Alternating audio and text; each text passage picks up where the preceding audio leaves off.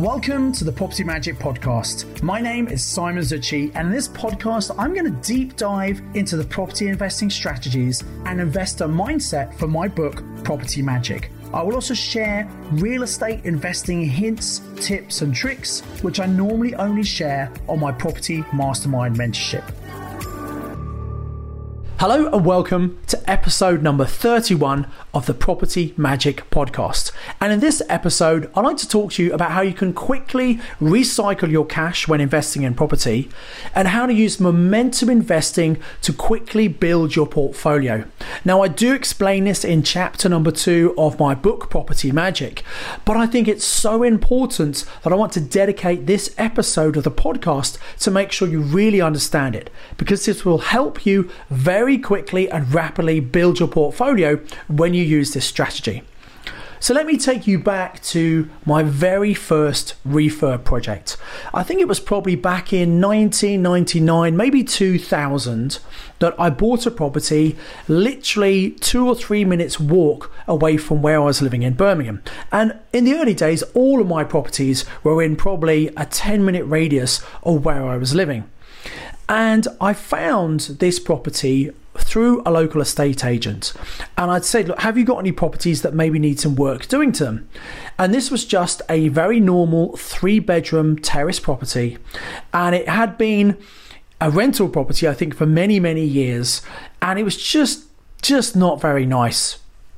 And when we came to do the refurb, you know it's not being looked after when you kind of rip the carpets up and it's not just one carpet, two carpet, but about four carpets have just been laid on top of each other and then some very old newspaper at the bottom. So there was no underlay and it just wasn't a great house. It needed a bit of a, a light refurb.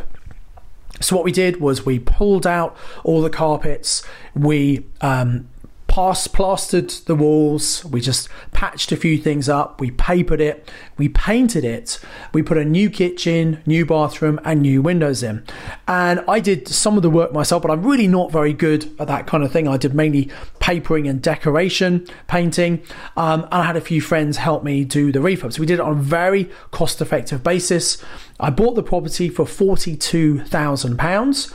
We spent £8,000 on it and then it was worth about £60,000 once the job was done.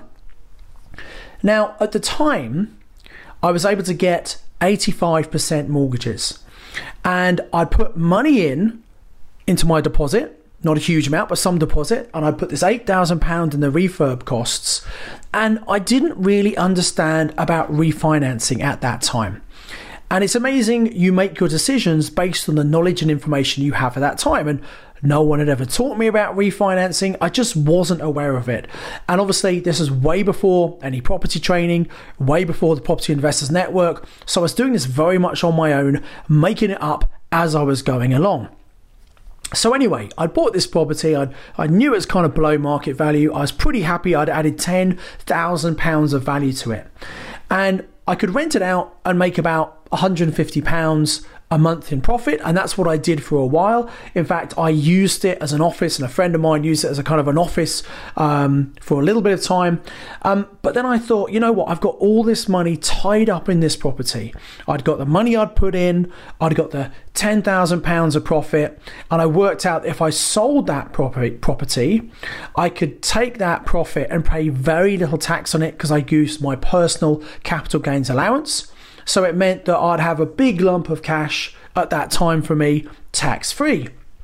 So the appeal of a big lump of cash and getting all my money back was far more than just the thought of getting £150 a month in rental income. Now, obviously, with hindsight, I look back and I think that property is probably worth about £150, £150,000 uh, 20 years or so later. It would have been much better for me to refinance that property and hold on to it. But again, I just wasn't aware of the strategy. You see, with a value of £60,000 and an 85% buy to let mortgage, I could have remortgaged taken out my deposit, taken out the refurb money, and gone and done another one and just left £9,000 of my profit in the project. Now, I might have only had about maybe a, an £80 per month cash flow, and maybe that didn't seem like enough profit to make it worthwhile. And I think this is a mistake people often make. They look at the lump sum they could get from selling or re- or or getting rid of a property compared to the small amount of income they might be making on a monthly basis. And they completely forget to factor in the long term capital growth. If you remember, rule number four of the golden rules of property investing from Property Magic is we want to hold property long term. I have sold property like this one in the past, and I regret doing that. If only I knew then what I know now. And the power of hindsight is very powerful, right? But the simple thing I didn't understand was about refinancing. So I want to explain how that works and then how you can use momentum investing to quickly grow your portfolio. So, first of all, let's look at how most people traditionally grow their property portfolio. So let's keep the numbers really simple. Let's say you buy a property for £100,000 and at the moment you put in a 25% deposit and you get a 75% buy to let mortgage. And you sit back and you wait the rental income comes in and hopefully you give it to someone else to manage. It's not too much work. And over time, property prices rise. Why is that? Well, in the UK, we live on an island with a limited supply of accommodation and an increasing population. So, although prices don't always go up, they come up and they come down. The long term trend is up. So, if you hold a property long enough and if you follow the golden rules from Property Magic, i.e., you buy in a good, strong area of rental demand, you make cash flow for the property, and you hold long term, it doesn't matter if short term property prices dip.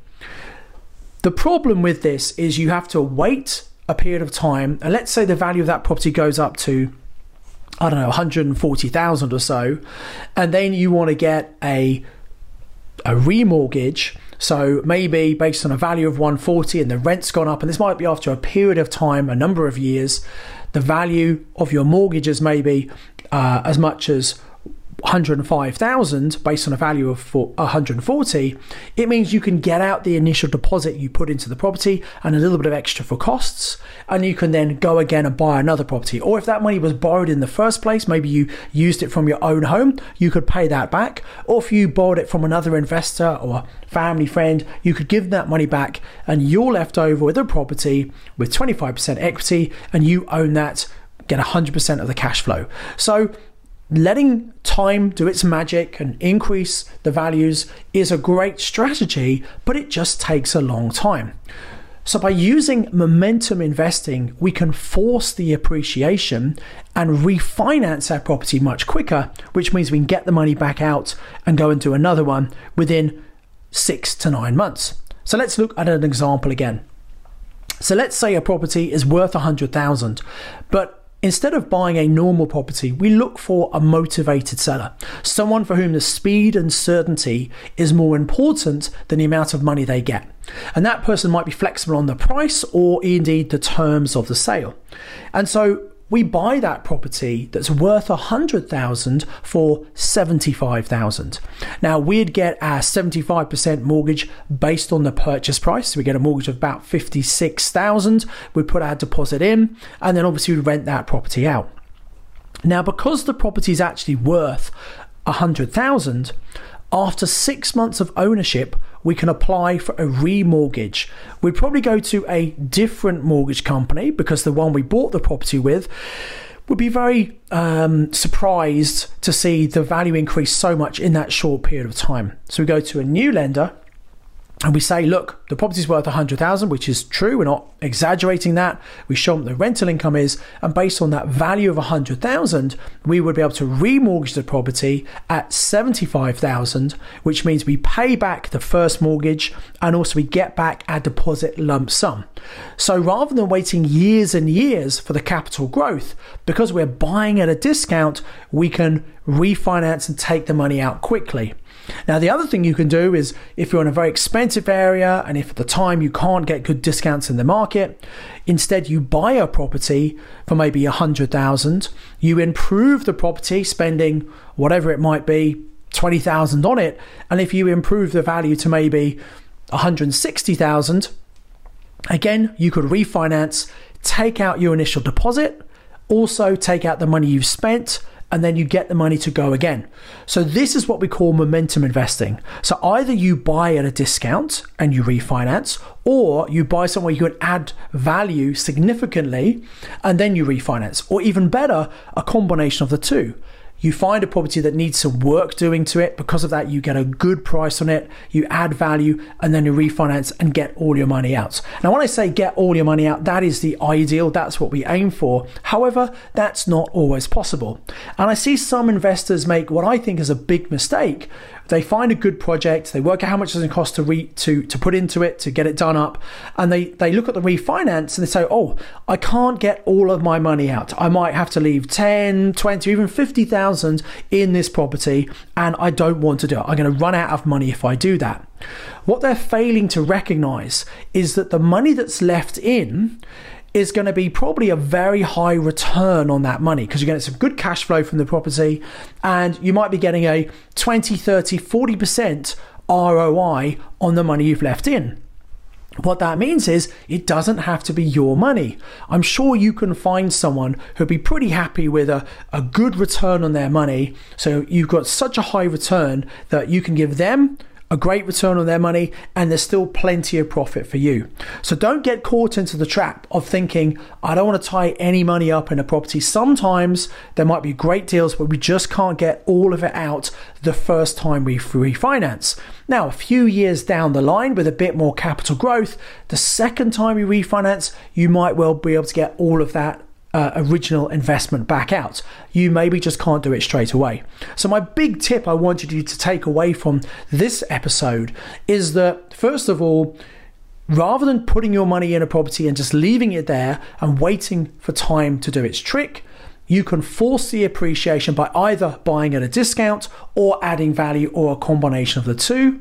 And please don't make the mistake that if you can't get all of your money out, walking away from the deal, because even if you're leaving some money in, you might get a great return on that some of these things are very obvious when you know them, but if you don't know them, you don't know them.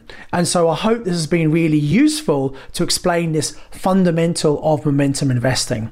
Now, there are some more intricacies here that I just want to share with you.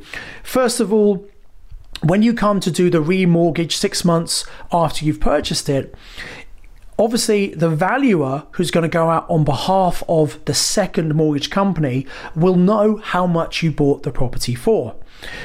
So, what might be a really good idea is before you actually buy the property, just to check it's genuinely worth what you think, maybe get an independent RICS valuation where they come out. You don't tell them how much you're buying the property for, you just tell them you want an open market valuation. So, in our example, let's say it's worth 100,000 and you're buying it for 75, don't tell them you're paying 75. Hopefully, if they look at the open market valuation, it will come back at 100,000. You can take that valuation and hold on to that because you'll need it in the future. Then, when you actually buy the property, of course, you have to be very straight and upfront with the mortgage company. You tell them that you are buying for 75,000. They'll send a second surveyor out to come and value the property. I've had this sometimes where I've been buying at a discount and the the surveyor said to me, Wow, you've got a really good deal here. And they value it at the 75,000 I'm buying it at, but they've actually said to me, Look, it's worth a lot more than that. But they're always very cautious and they'll only put the value at which you're buying it. Then, when you come to do the remortgage and you've actually got a second mortgage company with a third surveyor, because remember the first survey was a private one you did, second survey was for the first mortgage company when you bought it. Third survey is with the second mortgage company that you're remortgaging with six months after you've owned it. You meet them at the property, you show them the valuation that you got before you bought it, and say, Look, here's a valuation I got before I bought this property. I actually paid less than this. I negotiated hard and I got a bit of a discount, so you can show them um, that you know you it was actually worth that price.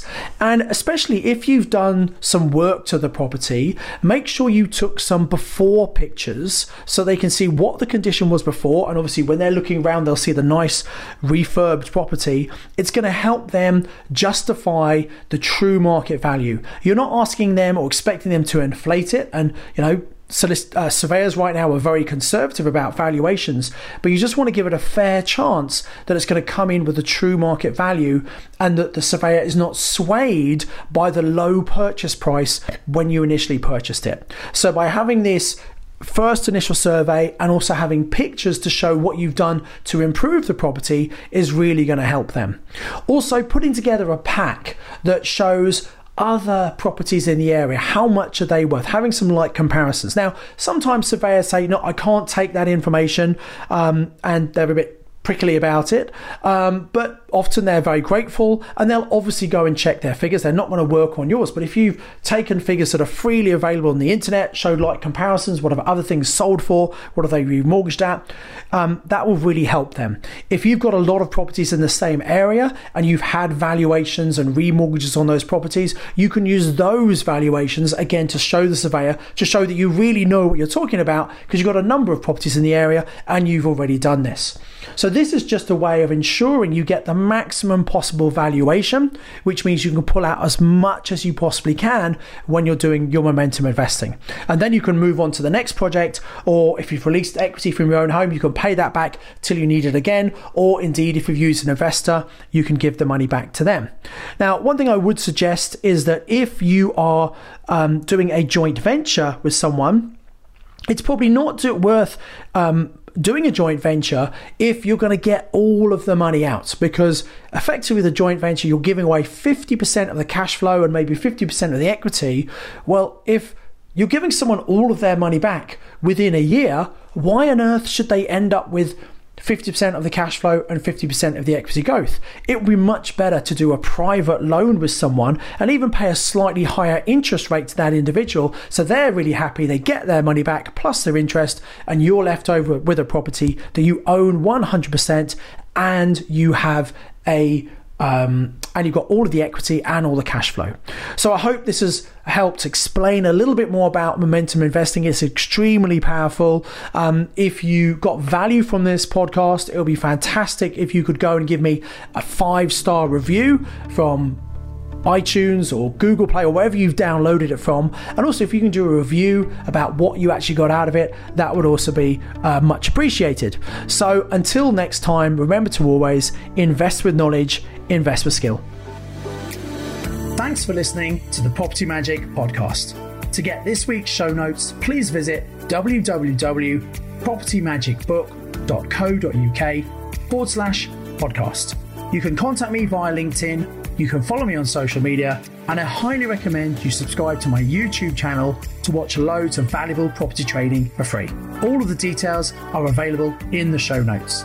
Until next time, invest with knowledge, invest with skill.